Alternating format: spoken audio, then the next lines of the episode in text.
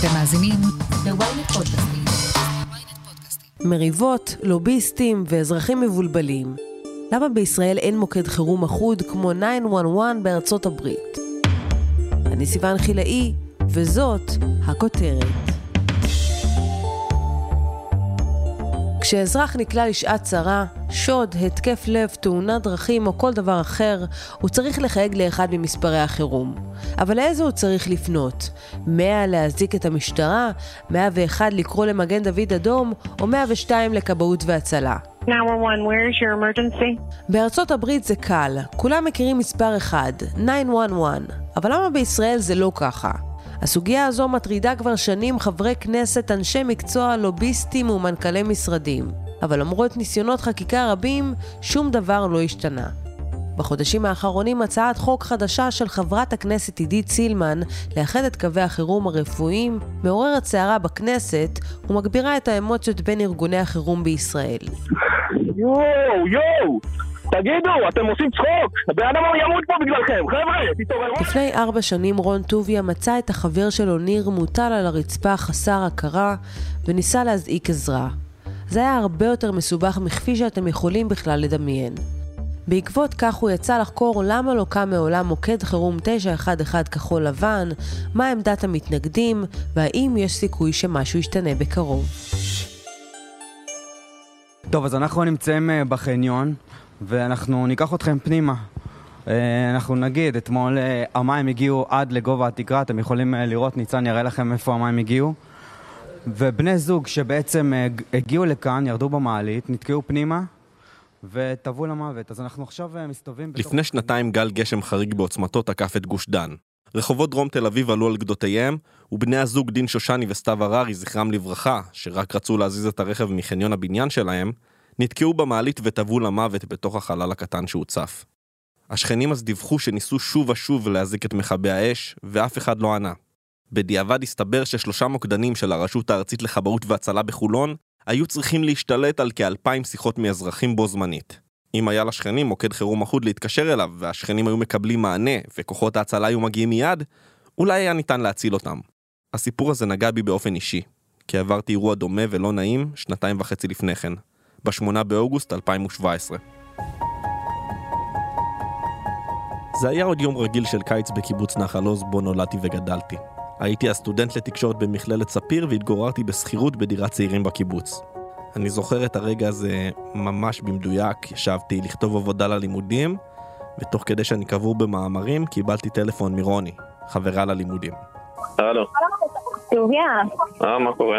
מה העניינים? סבבה. תגיד, אתה שכן של ניר שהוא שנה א' תקשורת, נכון? נכון. הוא גם קרוב אליך, אתה יכול לבדוק כאילו אם הוא בחיים? היא סיפרה שהשכן שלי ניר לא הגיע למשמרת בעבודה וביקשה שאעיר אותו. ניר היה אז בן עשרים וחמש והיינו מיודדים, היינו יושבים ככה לפעמים לחומוס ובירה. וכי רוני ביקשה, אז הלכתי להעיר את ניר. וכשהגעתי לדירה שלו, מרחק דקת הליכה מהדירה שלי פחות או יותר, פגשתי את אורן, שכן וחבר של שנינו. גם אליו התקשרו באותו עניין. ניר לא ענה, אבל אתם יודעים איך זה קיבוץ, לא תמיד נועלים את הדלת. אז פשוט נכנסנו פנימה. ואיך כשנכנסנו לדירה מיד ראינו אותו, שוכב מחוסר הכרה ליד השירותים. אורן ניסה להעיר אותו וצעק לי שניר קשה כמו אבן. הבנו שאנחנו במצב חירום ומיד חילקנו בינינו את העבודה. אורן מתקשר למאה, כלומר למשטרה, ונשאר לטפל בניר, ואני רץ להזיק עזרה רפואית מאחות הקיבוץ שגרה ממש בסמוך. סיכמנו שבמקביל התקשר למד"א, ל-מאה ואחת, כדי שגם הם יגיעו כמה שיותר מהר. כך נשמעה השיחה עם מוקד החירום שהוקלטה במכשיר הסלולרי שלי. אזהרה, מדובר בקטעים לא קלים לשמיעה. מד"א יש. מד"א, שלום, אנחנו צריכים אמבולנס דחוף לנחל עוז, בן אדם קשה כמו אבן. בתוך הדירה שלו. איפה זה בנחל עוז? בנחל עוז דירת צעירים, תגיעו לשם, תתקשרו למספר שלי, בבקשה תרשמו, כי אין לנו פה הכוונה, אפס חמש ארבע. רגע, תמתין. מהר, מהר, מהר, בן אדם קשה כמו אבן. אוקיי, אוקיי, תקשיב לי, תרגע, תנשום עמוק, אמבולנס יוצא במקביל לשיחה שלנו. אני רוצה שתיגשו אליו, אוקיי? כן, כן. מה זה קשה, הוא נושם? אני לא יודע, רגע, אני לא יודע. תרשמו בבקשה את המספר שלי שעוד אני בפוקוס. יש לי את הטלפון שלך. אוקיי. אני לא צריכה מספר טלפון, אוקיי? אז רגע, אני... רק רוצה להתקלט אליו. רגע, אורן. אז העברתי את הטלפון לאורן, וכמו שאפשר לשמוע, הוא פעל בקור רוח, למרות שחברו שכב לצידו מחוסר הכרה. אתה יודע להגיד לי מה השם שלו? כן, ניר. ניר? כן. ובן כמה הוא? עשרים וחמש. עשרים וחמש. כן. תסתכל רק על בית החזה שלו. בית החזה שלו עולה ויורד? לא. לא נושם? לא נושם. אתה מכיר אותו? כן, אני מכיר אותו. בשלב הזה נכנסה לדירה האחות של הקיבוץ, ויכול להיות שרק אז המוקדנית הבינה את חומרת האירוע. כמה זמן זה ככה? תקשיבו, תקשיבו אליי, תקשיבו. תפסיקי לצעוק בבקשה, תורידו לו את החולצה. הוא בלי חולצה, הוא בלי חולצה. לשבת? אוקיי. אמבולנס כבר בדרך. תעשו רק כיסויים. אנחנו עושים, אנחנו עושים, אבל תשלחו בחוץ. אבל תפסיקי לצעוק, אלו, אלו. ואז התחיל הבלבול בין המוקדים. ככל הנראה, ממוקד המשטרה התקשרו לטלפון של אורן וניסו להזמין אמבולנס צבאי. כי נחל עוז ממוקם סמוך לרצועת עזה, וכוח תאגד שהיה באזור נשלח לטפל באירוע. הם אמרו שהאמבולנס מתברבר בתוך הקיבוץ, מה שיכול לקרות כי אין מספרי בתים וכתובות. ובאמת שנייה אחר כך ראיתי אמבולנס צבאי חולף ממש מול העיניים שלי. לאחר כמה דקות במשטרה התקשרו לטלפון שלי וביקשו שאשאיר את הקו פנוי, ואז גם התקשרו אליי ממוקד מד"א, אבל מוקדנית מד"א לא ידעה שהאמבולנס הצבאי בדרך אלינו. שלום, זה ממגן דוד. שלום, איפה אתם? אנחנו בדרך, מה קורה אצלכם? הבן אדם בלי דופק כרגע, רגע הגיעו אליו תאגד, מהבסיס פה ליד. הגעת אליו? אני עכשיו, אני זה שהזמין את האמבולנס. אוקיי, הגיע אליו מישהו? הגיעו אליו תאגד, אנחנו רוצים אמבולנס לטיפול נמרץ, אחות שמה איתו, יש לי אחיות איתו שמה. בבקשה טיפול נמרץ דחוף. בסדר, טיפול נמרץ בדרך, ניידת טיפול נמרץ בדרך. אוקיי, אמרו לחכות על הקו, אתם תופסים לנו עכשיו את הקו. יאללה. מי אמר לחכות על הקו? מוקד אחר, אני לא יודע. בסדר, אנחנו מגן דוד, אנחנו המוקד שמטפל בזה, אנחנו המוקד ששולחים את האמבולנס. אוקיי, אז אוקיי. אז בואו תגיד בבקשה הכוונה מהכניסה למושב. חבר'ה, אני מחכים על הקו, בבקשה שנייה, תנו לי להכווין אמבולנס. דברים איתי על תעשו ופוסה מתוחה. הלו? כן. תן לי הכוונה מהכניסה. איפה אתם? נו, אתם כבר משגע אותם, תגידו. אתה רוצה שהאמבולנס תגיע? אנחנו רוצים לאמבולנס, נו, תגיד את רצינית, אני אומר שדיברו איתי הרגע מוקד, אז מתקשרת מאוד מוקד. האמבולנס ראינו אותו עכשיו, עולה מול הפנים שלנו, חברו אותנו ישירות עם הנהג אמבולנס, מה קשה? יואו, יואו. מי זה שם? תגידו, אתם עושים צחוק, הבן אדם ימות פה בגללכם, חבר'ה, תתעוררו עליכם, על עצמכם.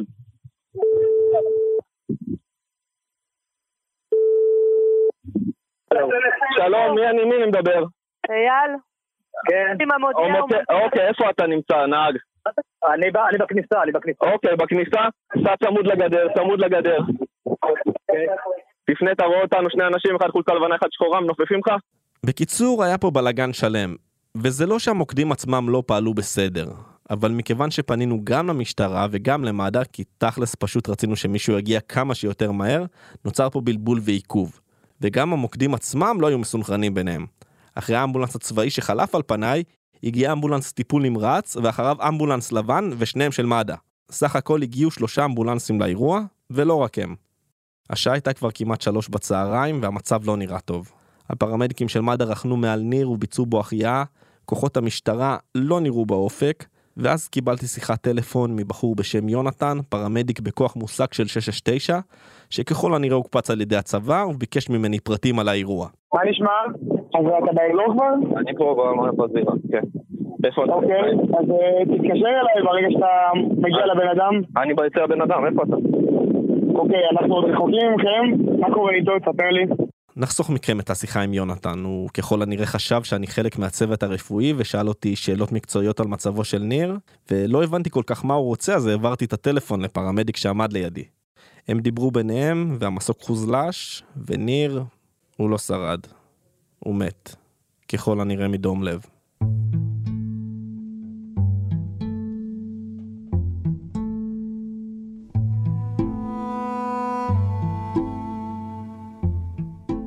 האירוע הזה המשיך לרדוף אותי הרבה זמן. המראה של ניר מוטל על הרצפה, חזר אליי שוב ושוב, ולא יכולתי להפסיק לחשוב מה היה קורה אם היינו מצליחים להגיע אליו קודם. המחשבה העיקרית שלא עזבה אותי הייתה למה נוצר בכלל כל הבלגן הזה, ולמה הפכו אותי לסוג של מנהל אירוע, ולמה אין מוקד תשע אחת אחת בישראל. ככל שחלף הזמן הבנתי שאני ממש לא לבד, ואירועים של בלבול וחוסר תיאום בין מוקדי החירום קורים בישראל כמעט בכל יום. זה נכון גם בצד של גופי ההצלה, שהרבה פעמים לא מצליחים להסתנכרן ביניהם, וזה נכון גם בצד של האזרחים שמתבלבלים במספרים או פשוט לא יודעים למי לפנות. בשישי בבוקר הוא התעורר בסביבות שש בבוקר מכאבים מטורפים. זו הדס נאמן, בת ארבעים מתל אביב. לפני שמונה שנים איבדה את בן זוגה ינאיה ברצחור. וכמו במקרה של ניר, זה קרה בגלל דום לב פתאומי.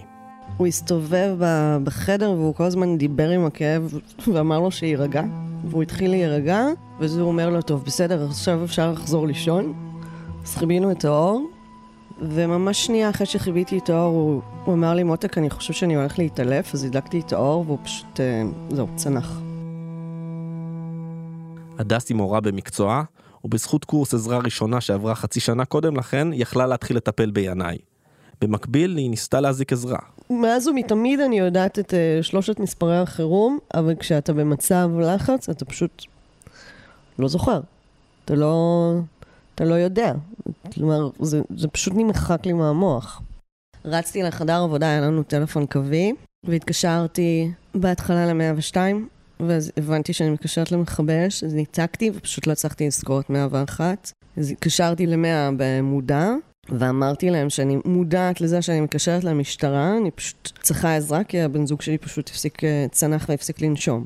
הייתי מאוד קורנטית, אבל הייתי די בהיסטריה. גם התקשרתי להם בוכה, ולקח להם זמן להבין שאני לא סתם היסטרית, ושהוא באמת לא, לא נושם. אחרי עשרים דקות בערך הגיעו הפרמדיקים של מד"א לדירה של הדס וינאי במרכז תל אביב. זמן יקר התבזבז על המתנה למוקד. אחרי כמה ניסיונות החייאה שקשלו, הכוח הודיע שינאי מת. ינאי נפטר ביום הכי גשום בעולם. פשוט השאירו אותו, פשוט מת על הרצפה, ואני פשוט שכבתי עליו שלוש שעות. לא הסכמתי להתפנות ממנו. מה הסיכוי להתבלבל במספרי החירום? לפי סקר שערכו דוקטור יובל ביטן מאוניברסיטת בן גוריון ודוקטור ברור יעדיני מאוניברסיטת תל אביב, נמצא ש-שמונים ושישה אחוז מהנשאלים זכרו את מספר החירום של מד"א, מאה ואחת. רק נציין שזהו סקר ואין אפשרות אמיתית למצוא מספרים מדויקים לגבי טעות בשעת לחץ. הנתונים שהכי קרובים לכך הם נתוני המשטרה שנבדקו ביחס למוקד מאה ועדכנים ביותר מ-אלפיים וארבע עשרה. מתוך תשעה מיליון שיחות שהיו באותה שנה, אחוז אחד מהן היו חיוגים בטעות של אזרחים מבולבלים. באחוזים זה נשמע אולי מעט, אבל המספרים לא מעטים. מדובר בכ-תשעים אלף שיחות. הנתונים הוצגו כחלק מוועדת מור שהקימה המשטרה לחקר חטיפת הנערים בקיץ אלפיים וארבע עשרה.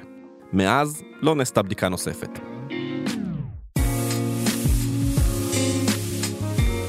כשאנחנו מדברים על מוקד חירום אחוד, הכוונה היא למספר חירום בעל שלוש ספרות, שתחתיו מרוכזים כל ארגוני החירום. בארצות הברית זה תשע אחת אחת, במדינות האיחוד האירופי זה אחת אחת שתיים, ובבריטניה זה אחת אחת אפס. בעולם יש כל מיני מודלים למוקד כזה, כשהעיקרון הוא אחד. אם אתם מתקשרים למספר החירום, עונה לכם מוקדן שיודע אילו כוחות להקפיץ ולאיפה. ברוב מדינות ארצות הברית למשל, כשלא בטוחים עד כמה האירוע חמור ומה בדיוק נדרש, מזניקים פשוט את כל הכוחות, ואם אין צורך באחד מהם, מסובבים אותו בחזרה לתחנה. בשנים האחרונות עלתה לדיון בארצות הברית הנחיצות במוקד תשע אחת אחת, והאם פירוקו יחסוך כסף ויציל חיי אדם. ומה בישראל? אצלנו יש שנים עשר, כן כן, שנים עשר מוקדי חירום. אני יכול להניח שאתם מכירים בעל פה שלושה, אולי ארבעה מספרים? מאה, מאה ואחת, מאה ושתיים. יש גם את מספר החירום של איחוד הצלה, אחת שתיים שתיים אחת, שפופולרי בעיקר בחברה החרדית. ויש עוד שמונה מספרי חירום נוספים שמיועדים למידע, ממוקד אחת אחת אפס של המשטרה ועד מוקד אחת שתיים אפס אחת של איראן. אגב, אם תחייגו תשע אחת אחת בטלפון שלכם, תגיעו למוקד המשטרה.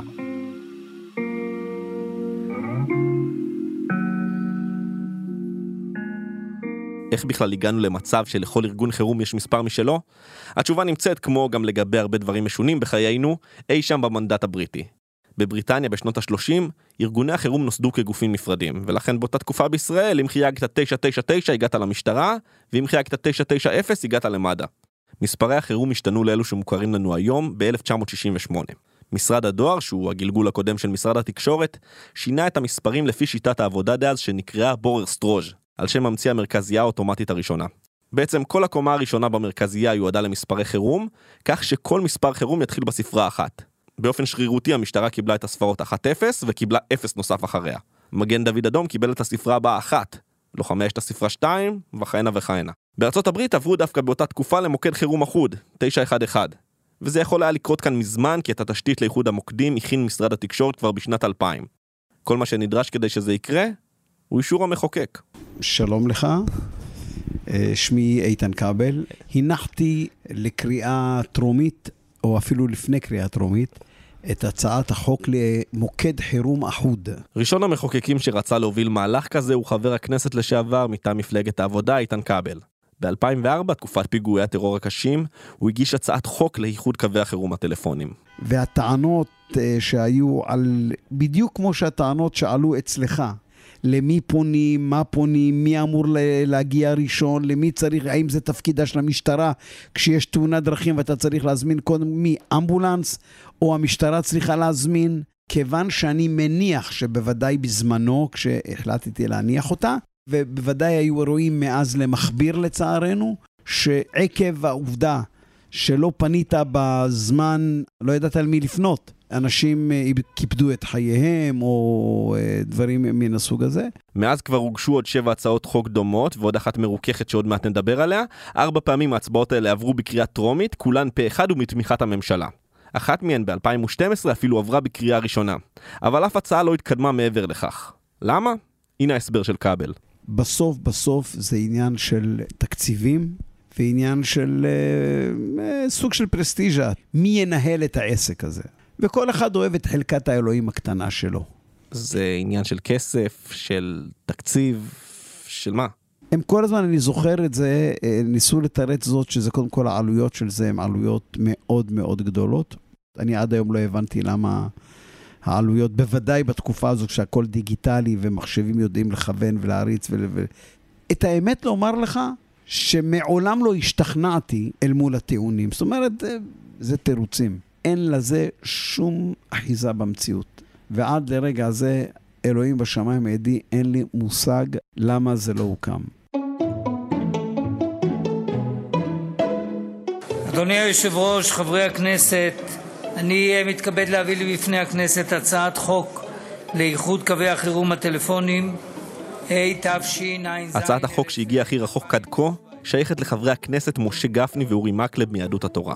היא הוגשה ב-אלפיים ותשע והצליחה לעבור בקריאה ראשונה רק במרץ אלפיים ושתים עשרה. אלא שוועדת הכלכלה לא דנה בה עד לאחר הבחירות הבאות, כשנה לאחר מכן, רק בינואר אלפיים וארבע עשרה. אז דווקא היה פתח לתקווה, כי הוועדה אישרה להמשיך את הדיון מהמקום שבו הוא נפסק בכנסת הקודמת. אבל אז התעוררה בעיה אחרת. שרת הבריאות דאז יעל גרמן התנגדה להצעה, לדבריה בהתאם להמלצת גורמים מקצועיים שלא השתכנעו שמוקד החירום ייעל את השירות. הכנסת פוזרה בדצמבר של אותה שנה, וגם הניסיון הזה הושלך לפח הזבל של ההיסטוריה.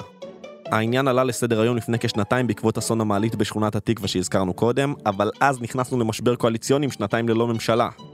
בשורה התחתונה, כל הניסיונות כשלו. אבל אז הגיע סילמן. עידית סילמן, יושבת ראש הקואליציה ויושבת ראש ועדת הבריאות של כנסת ישראל. סילמן שמה לה למטרה כבר מתחילת הקדנציה שלה לפתור את סוגיית ההזנקות לאירועי חירום רפואיים. בקצרה נסביר שבמצב הנוכחי, קריאה רפואית למוקד חירום מד"א או איחוד הצלה שולחת התראה לכוננים שבסביבה מכל הארגונים. אלא שכונני איחוד הצלה טוענים שקריאות רבות לא הגיעו אליהם למרות שהיו סמוך למקום האירוע. במד"א הכישו שמדובר בזדון, ואילו באיחוד הצלה טענו שישנן עדויות שכן. למרות שחוזר מנכ"ל משרד הבריאות קבע ב-אלפיים ושבע עשרה כי יש לשתף את המידע, בפועל כך טענה סילמן, זה לא קרה. הצעת החוק שלי מדברת על איחוד קווי החירום הרפואיים.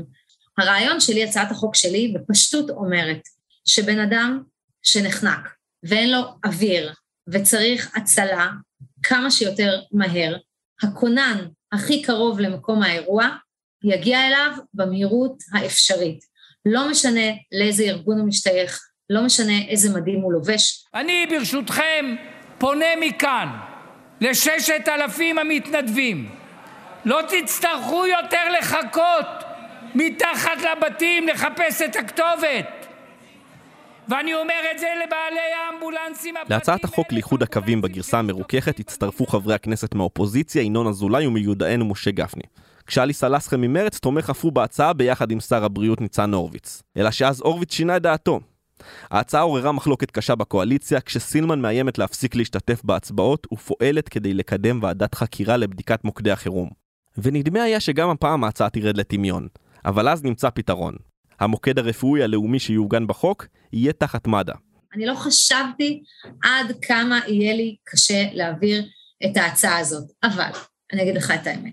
מרגע שהיא עברה בטרומית, היא נכנסת לוועדה שלי, שאני עומדת ברשותה, ואני סומכת על עצמי ועל חברי הוועדה, ועל שיתוף הפעולה הנהדר והקסום שיש פה, בין קואליציה לאופוזיציה. אתה יודע, אני מבחינתי אין מונופול על הצלת חיים. אני מבחינתי אה, חושבת שכל מי שרוצה להציל חיים, אה, הרי זה משובח. לכן אני לא נכנסת לפוליטיקה הקטנה. אז גם במד"א ובייחוד הצלה בירכו על הצעת החוק לאיחוד הקווים, וקוראים לחברי הכנסת להשלים את החקיקה במהרה למען תושבי מדינת ישראל. איזה יופי, כולם מרוצים. אז זהו, שלא. הצעת החוק מסדירה סוף סוף את מעמד מוקד החירום הרפואי הלאומי, וטוב שכך, והמדינה סוף סוף גם לוקחת בעלות על מספר החירום. אבל הבעיה שהיא מסדירה רק את מוקד החירום הרפואי. בחוץ נותרו עשרה מוקדים שונים, שכל אחד מהם נמצא תחת אחריות משרד אחר. ממשרד לביטחון פנים ועד משרד הרווחה. כך שלמעשה, עדיין האזרח יצטרך לזכור הרבה מספרים, ועדיין ייתכנו בלבולים וחוסר תיאום בין הגופים. אני שואל את חברת הכנסת סילמן, את לא חושבת שנעשית בהצעת החוק חצי עבודה? לא, ממש לא, כי לא בטוח שכל המשרדים, ויש משרדים שלא תומכים בייחוד הגדול של הקווים, שעדיין היו רוצים לשמר את המידע בנישה שלהם, בתחום שלהם, להתמקצע במענה חירומי בצורה כזאת או בצורה אחרת. הסנכרון של כמה שיותר משרדים בתוך עבודה כזאת היא גם הרבה יותר מורכבת, גם דורש אישורים של כל המשרדים השונים, וברגע שמשרד אחד מתנגד, אז גם ככה זה הופך את העבודה לקשה יותר, ומה נעשה? בינתיים לא נציל חיים. זה בדיוק היה מקום שאתה נמצא, שבו לא ברור מי מנהל היום את הטיפול בעורף. כל המאבקים האלה בסוף מנעו את היכולת של גוף לבוא ולהגיד, טוב, אנחנו המומחים בתחום החירום. זה דוקטור גל אלון שהקים את מערך התכנון והאסטרטגיה הממשלתי כשעבד במשרד ראש הממשלה בשנים אלפיים ושש עד אלפיים ותשע.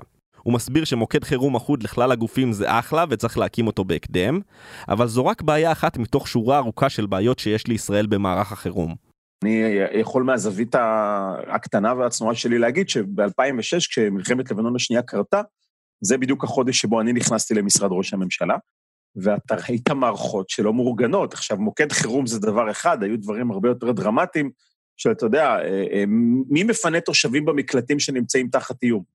מי אחראי על, אפילו עכשיו, על סיפור מערכות חינוך, ומי אחראי על, על בדיקות של נגיף שמתפשט? זאת אומרת, היו לך המון סוגיות שלא טופלו. עכשיו, זו הסיבה שאחרי מלחמת לבנון השנייה הוקמה רשות החירום הלאומית, שנועדה בדיוק להתעסק בדברים האלה, ואחד מהם אגב היה גם מוקד החירום. רחל, או בשמה המלא, רשות החירום הלאומית, הוקמה ב-אלפיים ושבע כדי שיהיה תיאום טוב יותר בין הגורמים במדינה שמטפלים באזרחים בשעת חירום, בין אם מדובר במלחמה, פיגוע גדול, אסון טבע, או נגיף מסתורי שהגיע מסין. ב-אלפיים ותשע עשרה, לאחר מאבקים בין משרדי הממשלה, קוצצו סמכויות הרשות וחלקן עברו למל"ל, המטה לביטחון לאומי, שנמצא תחת משרד ראש הממשלה.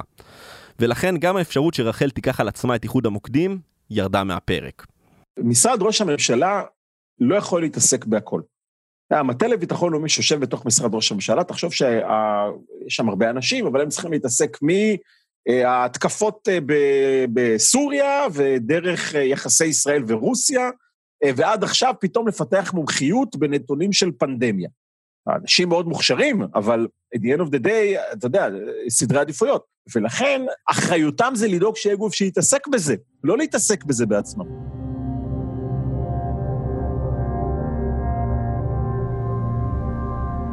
מדי כמה שנים מתרחש בישראל אירוע טרגי שמעלה על סדר היום את הדיון בייחוד קווי החירום.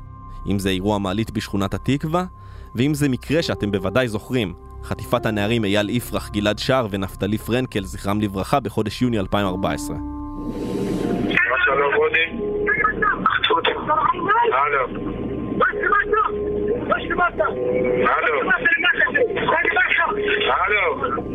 אחד הנערים, גלעד שער, זכרו לברכה, התקשר למוקד המשטרה ולחש חטפו אותי, ובהמשך נשמעו צעקות במבטא ערבי וקולות ירי עמומים. במוקד סברו שזו הטרדה ולא פעלו, ורק כמה שעות אחר כך התברר שהשיחה תויגה לא נכון וזמן יקר התבזבז. בעקבות הסערה הציבורית הוקמה ועדת בדיקה מקצועית בראשות הסמפכ"ל דאז, ניסים אור. ההמלצה העיקרית של הוועדה הייתה לבטל את שבעת מוקדי מאה הקיימים ולהקים מוקד משטרתי ארצי במקומם. דובר שבמוקד הזה ישבו מוקדנים מהמשטרה ולא חיילים כפי שקורה כיום. באופן הזה, המענה אמור להיות גם מקצועי יותר וגם מהיר יותר. למה מהיר יותר? כי חיוג מאה מנתב את השיחה למוקד המחוזי הכי קרוב, ואם יש שיחות רבות שממתינות למוקד הזה, אז לוקח זמן למוקדן לקבל את השיחה.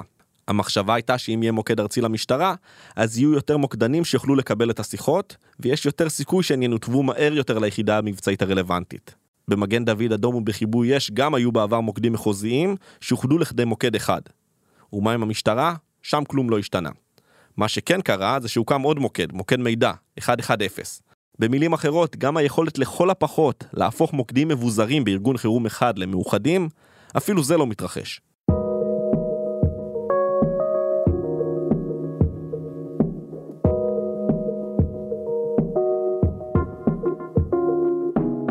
ככל שצללתי בתחקיר ראיתי שיש דעות בנושא לכאן ולכאן, והדיון על חיונות איחוד הקווים מעורר הרבה אמוציות בין התומכים לבין המתנגדים.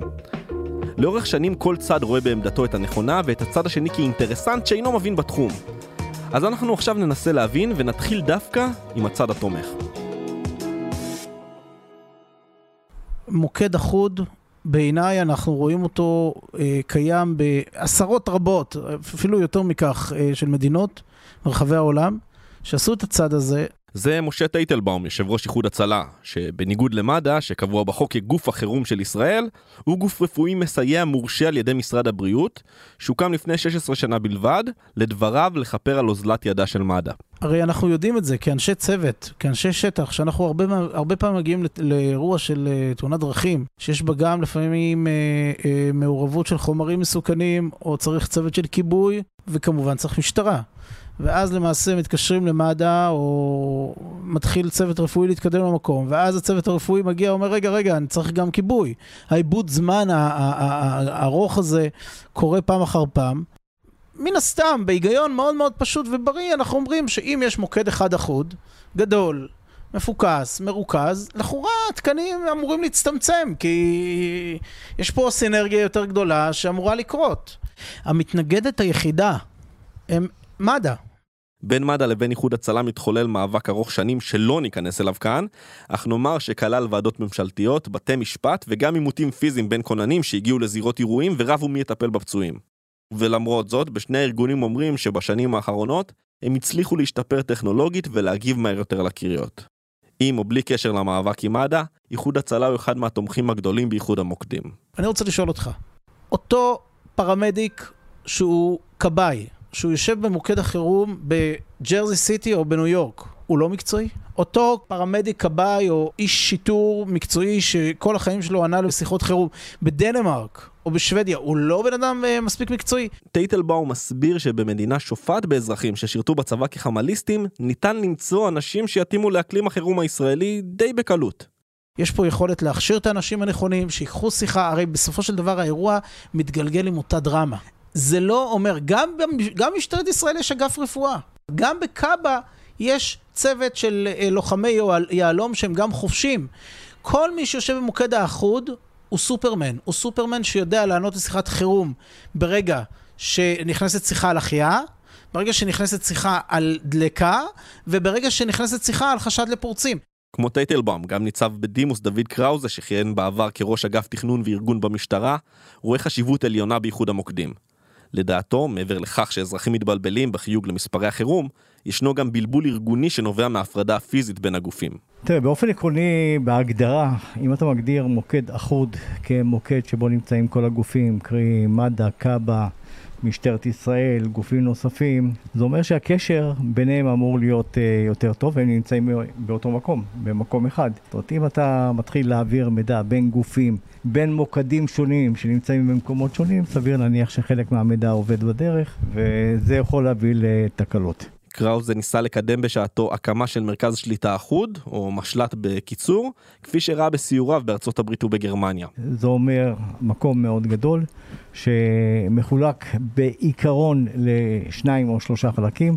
חלק אחד זה המוקד המשטרתי, והחלק השני זה משלט, זה מרכז שליטה, שיש בו שולט, יש בו מישהו ששולט על האירועים, ומישהו שמטפל באירועים שהם מעבר לסכסוך שכנים, תאונת דרכים וכדומה.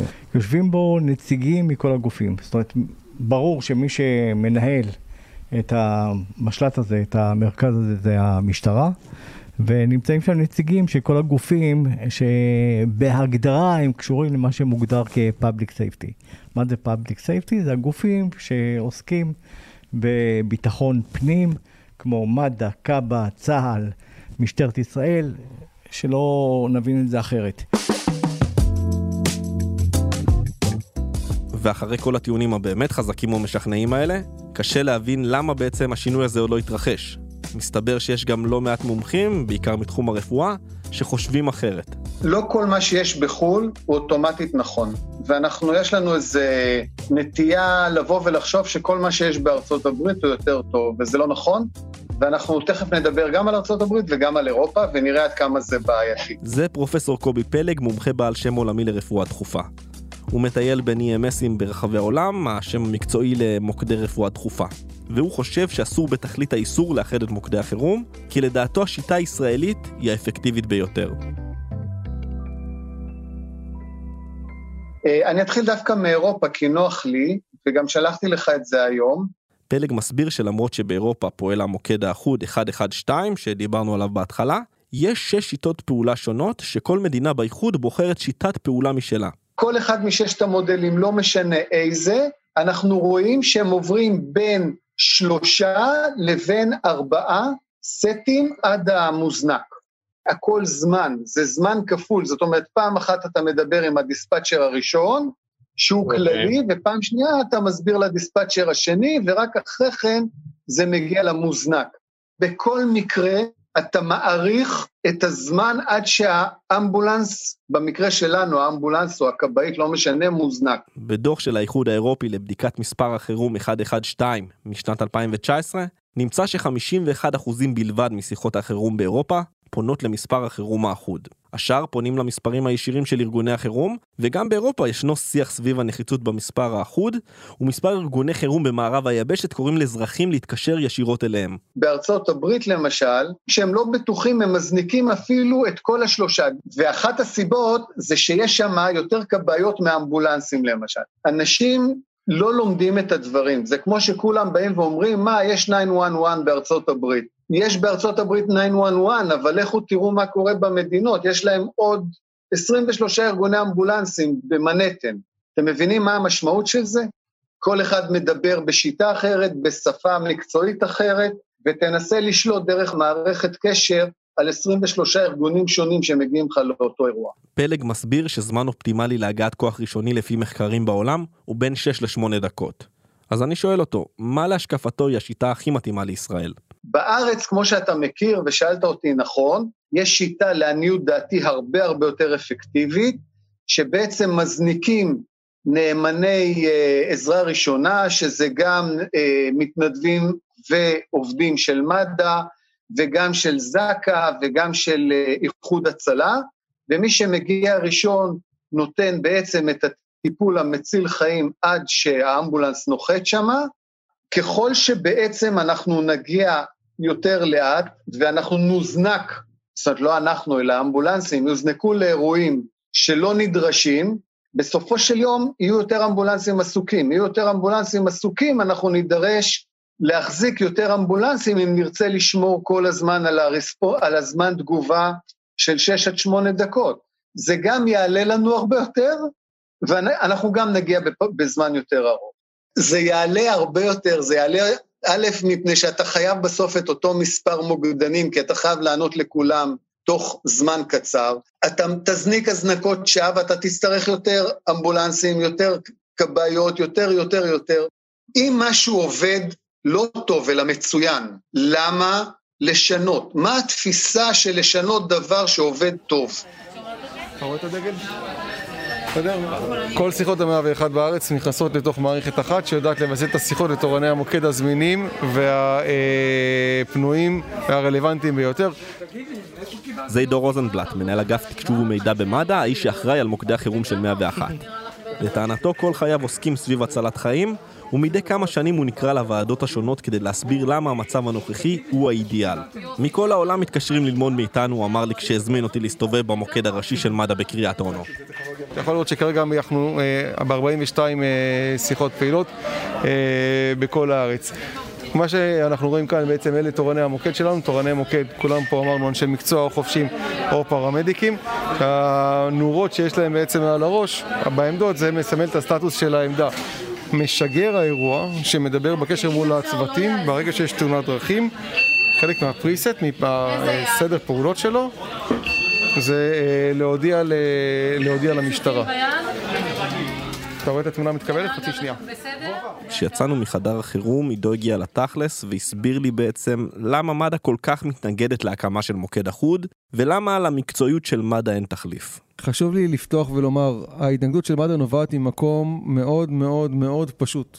הפן המקצועי, ומד"א אומרת בצורה מאוד ברורה, ככל שיש שינוי בתצורת המוקדים, ככל שיהיה גורם מתווך בין המחייג, בין אותו אזרח, לבין האיש, איש המקצוע שצריך לתשאל אותו, השירות שניתן היום על ידי מוקדי מגן דוד אדום לאזרחים ייפגע בצורה חד משמעית, שאינה משתמעת לשני פנים.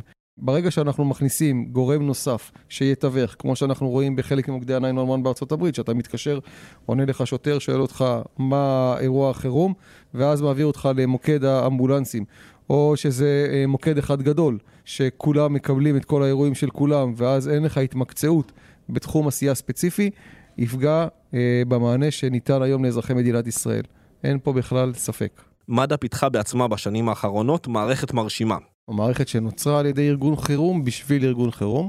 המערכת יודעת לשדר לקוחות מהיכן התקבלה הקריאה ולנתב אותה לכונן שבמשמרת, ובמקרה הצורך גם לפתוח מצלמה ולשוחח עם מבקש העזרה. כאשר המערכת עושה את כל תהליך שיגור כוחות ההצלה, זה לא פוגם כהוא זה במהירות התגובה. וכן, כמו שאמרנו, המערכת יודעת גם לשדר מידע למערכות אחרות, גם לכוחות חבירים, גם לכוחות צבאיים רלוונטיים ככל שנדרש, גם לכיבוי אש וגם למשטרת ישראל.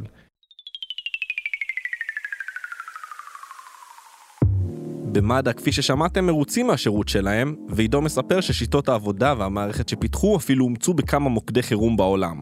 לפני כשנה המערכת החלה להתאמה במוקד רשות כיבוי האש וההצלה. בחנו עשרות מערכות ומודלים בעולם ומצאנו שהמערכת של מד"א הכי מתאימה לשיטות הפעולה במדינת ישראל. אמרו לי גורמים בקאבה כשהתקשרתי לשאול את דעתם על המערכת. מערכות שפותחו בשוק האזרחי לעולם לא יתאימו, מכיוון שאינן מסוגלות להתמודד עם אירועים ייחודיים לישראל כדוגמת טרור. למעשה מול הטכנולוגיה של מד"א קיימות מספר אופציות בשוק הפרטי שמאפשרות טכנולוגית להקים מוקד אחוד בישראל, ולטענת המפתחים זה לא דבר כזה מסובך.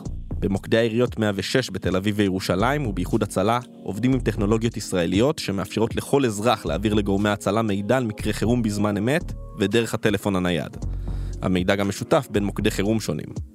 למרבה האירוניה, המערכות הישראליות האלו מוטמעות כבר במספר מוקדים בעולם.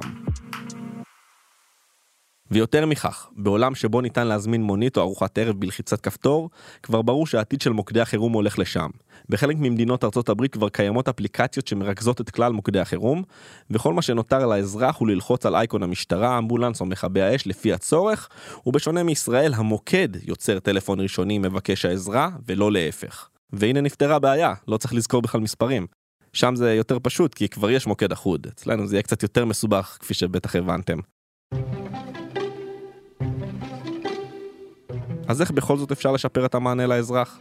גורמים בתחום מסבירים שהטכנולוגיות הישראליות עובדות בעיקר על בסיס שירותי ה-ג'י פי אס של גוגל באפל, שניתנים בחינם לכל מכשיר סלולרי ללא כל שינוי בתשתיות. עם התאמות למוקד אחוד, בהערכה גסה עלויות לא אמורות להיות יותר מעשרה מיליון שקל לשנה. אז תחשבו על זה רגע. כל מה שצריך בעצם כדי לשפר את השירות שמוקדי החירום הלאומיים נותנים היום, הוא בסך הכל הוספה של טכנולוגיה שכבר קיימת ומוכיחה את עצמה. לא צריך עוד מוקדנים, לא צריך סרבול ולא צריך עוד מתווכים. זה בדיוק העניין, לא הגיוני שכל מוקד יתנהל בנפרד ויצטרך לקנות טכנולוגיות בנפרד ולנהל מערכי שליטה ופיקוד בנפרד, זה, זה לא הגיוני. זה שוב דוקטור גל אלון, לשעבר ראש מערך התכנון והאסטרטגיה במשרד ראש הממשלה. להשקפתו, הבלגן שנוצר בין המערכות נובע בעיקר בגלל אי מעורבות המדינה בטכנולוגיות שכל ארגון בוחר להשתמש בו. ולהתנהלות הזאת צריך לעשות סטופ. אבל אני לא בטוח ששאלת ההתאגדות של מגן דוד אדום היא השאלה שדרמטית לצורך העניין, לשאלה איך יופעל מוקד החירום הלאומי. השאלה בסוף איך אתה מחלק את הקריאות, היא לא שאלה של, אתה יודע, חלוקת זכויות בין עמותות שרוצות כל אחת אה, לעשות את העבודה. אבל בשביל זה אתה צריך מנגנון טכנולוגי אחיד, שכל מישהו במרכאות בתפקיד יש עליו את ה-ג'י פי אס, ויש עליו את היכולת להגיד איפה הוא נמצא, וכמה זמן ייקח לו להגיע לנקודה. ובשביל זה אתה צריך מנגנון ארצי. אז ברגע שאין לך ניהול אחיד, אז גם תהיה השאלה של מה הטכנולוגיות הכי מתקדמות. זה בדיוק מה שתעשה הצעת החוק, היא תחייב עבודה מסונכרנת אחת, עם מנגנון הפעלה שהוא אחד. המטרה שלנו שכולם יעבדו דרך אותה מערכת. בהצעת החוק שלה סילמן מקווה לפתור את הבעיה המרכזית, הטכנולוגיה, והוועדה בראשותה תנסה להבין מהי המערכת הנכונה ביותר למערך חירום רפואי לאומי מאוחד, ולמעשה מישהו יצטרך לוותר כאן. אם תיבחר המערכת של מד"א, איחוד הצלה יאלצו לשנות כיוון בצורת העבודה שלהם, בכדי למנוע קצר תקשורת בין הגופים, ואם תיבחר מערכת מהשוק הפרטי שאיחוד הצלה עובדת איתה, מד"א תיאלץ לעשות כן. וכאן צפוי המאבק הבא, ואנחנו נמשיך ונעקוב. ומד"א הוא ארגון שהוא מעוגן בחוק. אז אני שואל את סילמן, האם תהיה עדיפות למערכת של מד"א? לא, לא נכנסנו לזה בכלל, אני מודה, אנחנו לא נמצאים שם, אנחנו עוד לא נכנסנו לעומק למערכות השונות, אנחנו מכירים שזה עובד במערכות נפרדות, אפילו אם יובאו אלינו רעיונות נוספים, שיהיו אף טובים יותר, שיוכלו לסנכרן בין הדברים, אז יכול להיות שנבחר בהם. זוכרים את הדברים שאיתן קבל אמר לנו בתחילת הפרק? הם כל הזמן, אני זוכר את זה, ניסו לתרץ זאת שזה קודם כל העלויות של זה, הן עלויות מאוד מאוד גדולות. כשניסינו לברר מהי העלות הכספית של הקמת מערך חירום אחוד, קיבלנו המון תשובות. גורם באחד ממשרדי הממשלה שביקש לא להיחשף בשמו, העריך שמדובר בעלות של כמיליארד שקל. בוועדת מור של המשטרה ניתן שהמחיר הוא שמונים מיליון שקל, וכפי ששמעתם גם ישנה טענה של עשרה מיליון שקלים. אחרים שהשתתפו בוועדות בכנסת טענו שנושא התקציב לא עלה אפילו פעם אחת. האמת המצערת היא זו. עד היום לא נעשתה בישראל בדיקת עלות רצינית ומעמיקה לגבי הקמה של מוקד חירום אחוד. גם הצעות החוק קודמו בלי בדיקת עלות מסודרת. וכך שמנסים לקדם דברים, אז אולי לא צריך להיות מופתעים שהם נתקעים שוב ושוב. מה המקור לכל זה? ככל הנראה שזה לא מספיק מעניין את ממשלות ישראל לדורותיהן. ומבלי שהממשלה תרצה מוקד אחוד, זה כנראה פשוט לא יקרה. גם דוקטור גל אלון חושב ככה. צריכה להיות החלטת ממשלה, ואפילו לא חוק. צריכה להיות החלטת ממשלה שאומרת מקימים, מנחה את הגופים השונים לשתף פעולה בעבודת מטה. אני הייתי מציע להקים צוות שגם יבדוק מה הטכנולוגיות הכי חדשניות בארץ ובעולם. עבודת המטה לא צריכה לקחת יותר מחצי שנה, מכרז לא לוקח יותר מחצי שנה, תניח שאתה רוצה כנראה חצי שנה של הרצה על שקט, שרק חלק מהשיחות ינותבו או משהו כזה, זאת אומרת, אתה רוצה לעשות לזה בדיקה, כי אתה, מה שקרה בקטעים כאלה, אתה, אתה לא טועה. אין, אין, אין את הלוקסוס לטעות, שנה, שנה וחצי, זה צריך להיות כבר באוויר דבר כזה. סילמן חולקת על דעתו ואומרת שבלי חוק, המתנגדים לא יקבלו את החלטת הממשלה, כפי שההיסטוריה מוכיחה. גם היום יש חוזר מנכ"ל, שהוא לא מיושם. החקיקה הזאת היא יותר רחבה מהחוזר מנכ"ל, היא כוללנית ברמת ההלכה למעשה של העבודה שאותה היא מביאה קדימה לשטח, בתוך ארגוני החירום, וכן, משרד הבריאות יהיה לו פה נתח הרבה יותר חשוב ברמת הפיקוח שלו, והבקרה שלו על כל התהליכים, הוא ממש יהיה חלק מתוך התהליך. אז למה הלכתם על הצעת חוק מרוככת, ללא כלל ארגוני החירום, אני שואל? הרי כידוע לכולנו, בישראל אין יותר קבוע מהזמני. אמנם תהיה תקשורת תקינה בין גופי החירום הרפואיים, וכולנו מברכים על כך, אבל מה עם שאר הגופים? למה שהם לא יעבדו ביחד? התהליך שאני מביאה עכשיו, הוא תהליך שצריך לעשות בין כה. ברגע שעולם הבריאות יעבוד כמו שצריך, וקווי החירום של עולם הבריאות יעבדו כמו שצריך, והגוף המסנכרן הראשון שלהם, שהוא מאה ואחד, יעבוד כמו שצריך, ויקפיץ את הכוננים שלו כמה שיותר מהר למקום האירוע, וזה יהיה העברה, מידע, מסונכרנת. ברגע שזה יעבוד כמו שצריך, כמובן שאחר כך, אם ירצו ללכת לחקיקה רחבה יותר, שמאגדת בתוכה את כל המענה החירומי של מדינת ישראל, אז בוודאי זה גם נמצא על השולחן, ויהיה ניתן לעשות אותו. אנחנו לא רוצים שיקרה מה שקורה היום. אנחנו לא רוצים שאנשים אה, לא ידעו לאיזה מספר להתקשר. מה אני אגיד לך? אנחנו טמבלים. טמבלים. כולם מבינים את זה. אף אחד לא עושה כלום. זה אפילו לא ברמה של רשלנות או רשלנות פושעת. זה ברמה של אגו, ברמה של עצמאות, שאף גוף לא מוכן לוותר על איזושהי חלקת אדמה שחונה אצלו, כי אם היו מוותרים, כנראה שהאזרח בסופו של דבר היה מקבל שירות טוב יותר. ניצב בדימוס קראוזה, שחיין בעבר כראש אגף תכנון וארגון במשטרה, מברך אמנם על הצעת החוק של סילמן שתפתור בעיה אחת, אבל עדיין הוא חושב שבישראל חייבים מוקד חירום אחוד לכלל הגופים. להשקפתו המאבקים בין הגופים רק מונעים מהאזרח לקבל שירות טוב יותר, ולכן הוא חושב שצריך לעשות דבר אחד פשוט, להתחיל מפיילוט, לנסות להפעיל מוקד אחוד באחד מהמחוזות ולראות איך זה עובד. זה לא אומר שאם אתה מגדיר, אוקיי, מוקד אחוד, זה אומר מאה אחוז הצלחה. ממש לא. מאחר ואין לנו מוקד כזה, אין לנו משלט אחוד במדינת ישראל, סביר להניח שצריך לעשות פיילוט, צריך לעשות פשוט איזשהו מודל, לנסות אותו באחד המחוזות, לראות עובד, לא עובד, עובד, אוקיי, נשכפל אותו או שנהפוך אותו למוקד אחוד בודד שנותן שירות לכל הארץ, ואם זה נכשל, אז אין בזה אמת אחד. לא שאני צודק או שמישהו אחר צודק, אבל עד שלא בודקים, עד שלא מנסים, עד שלא עושים פיילוט, כנראה שלעולם לא נדע. בנתון של היום, אף אחד לא יודע, כי אף אחד לא עושה פיילוט. יואו, יואו, תגידו, אתם עושים צחוק, הבן אדם ימות פה בגללכם, חבר'ה, תתעוררו עליכם. לפני ארבע שנים ניסיתי להזיק כוחות חירום לבית של חבר שהתמוטט, וגיליתי, מבלי שהתכוונתי בכלל, כמה מסובך הסיפור הזה של להזיק עזרה בישראל.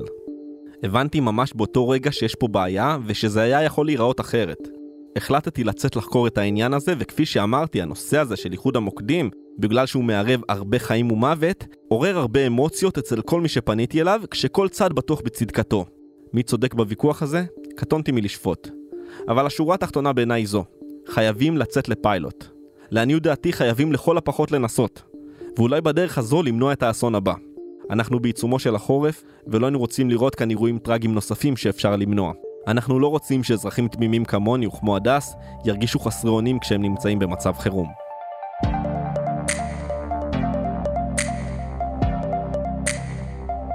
עד כאן הכותרת להפעם. אתם מוזמנים לעקוב אחרינו בוויינט או איפה שאתם שומעים את הפודקאסטים שלכם. אם זה קורה בספוטיפיי או אפל פודקאסט, אתם מוזמנים גם לדרג אותנו בנדיבות ולהאזין לפרויקט מרגש שיצרנו במלאת עשרים וחמש שנים לאסון המסוקים. חפשו את שני החלקים של בלילה שנפלו השמיים. וגם, אל תשכחו לשלוח את הפרק לחבר שעדיין לא שמע את הכותרת של היום. גיא סלם סייע בעריכת הפרק, דניאלה מוסיפיקה, על הסאונד ניסו עזרן. עטילה שומפלבי וסיוון חילאי גם הם חברים במערכת הכותרת. תודה מיוחדת לילה וייסברג שסייע בתחקיר. הפרק הזה מוקדש למשפחת גבילי לזכר בנם ניר. אני רון טוביא, ניפגש בפעם הבאה.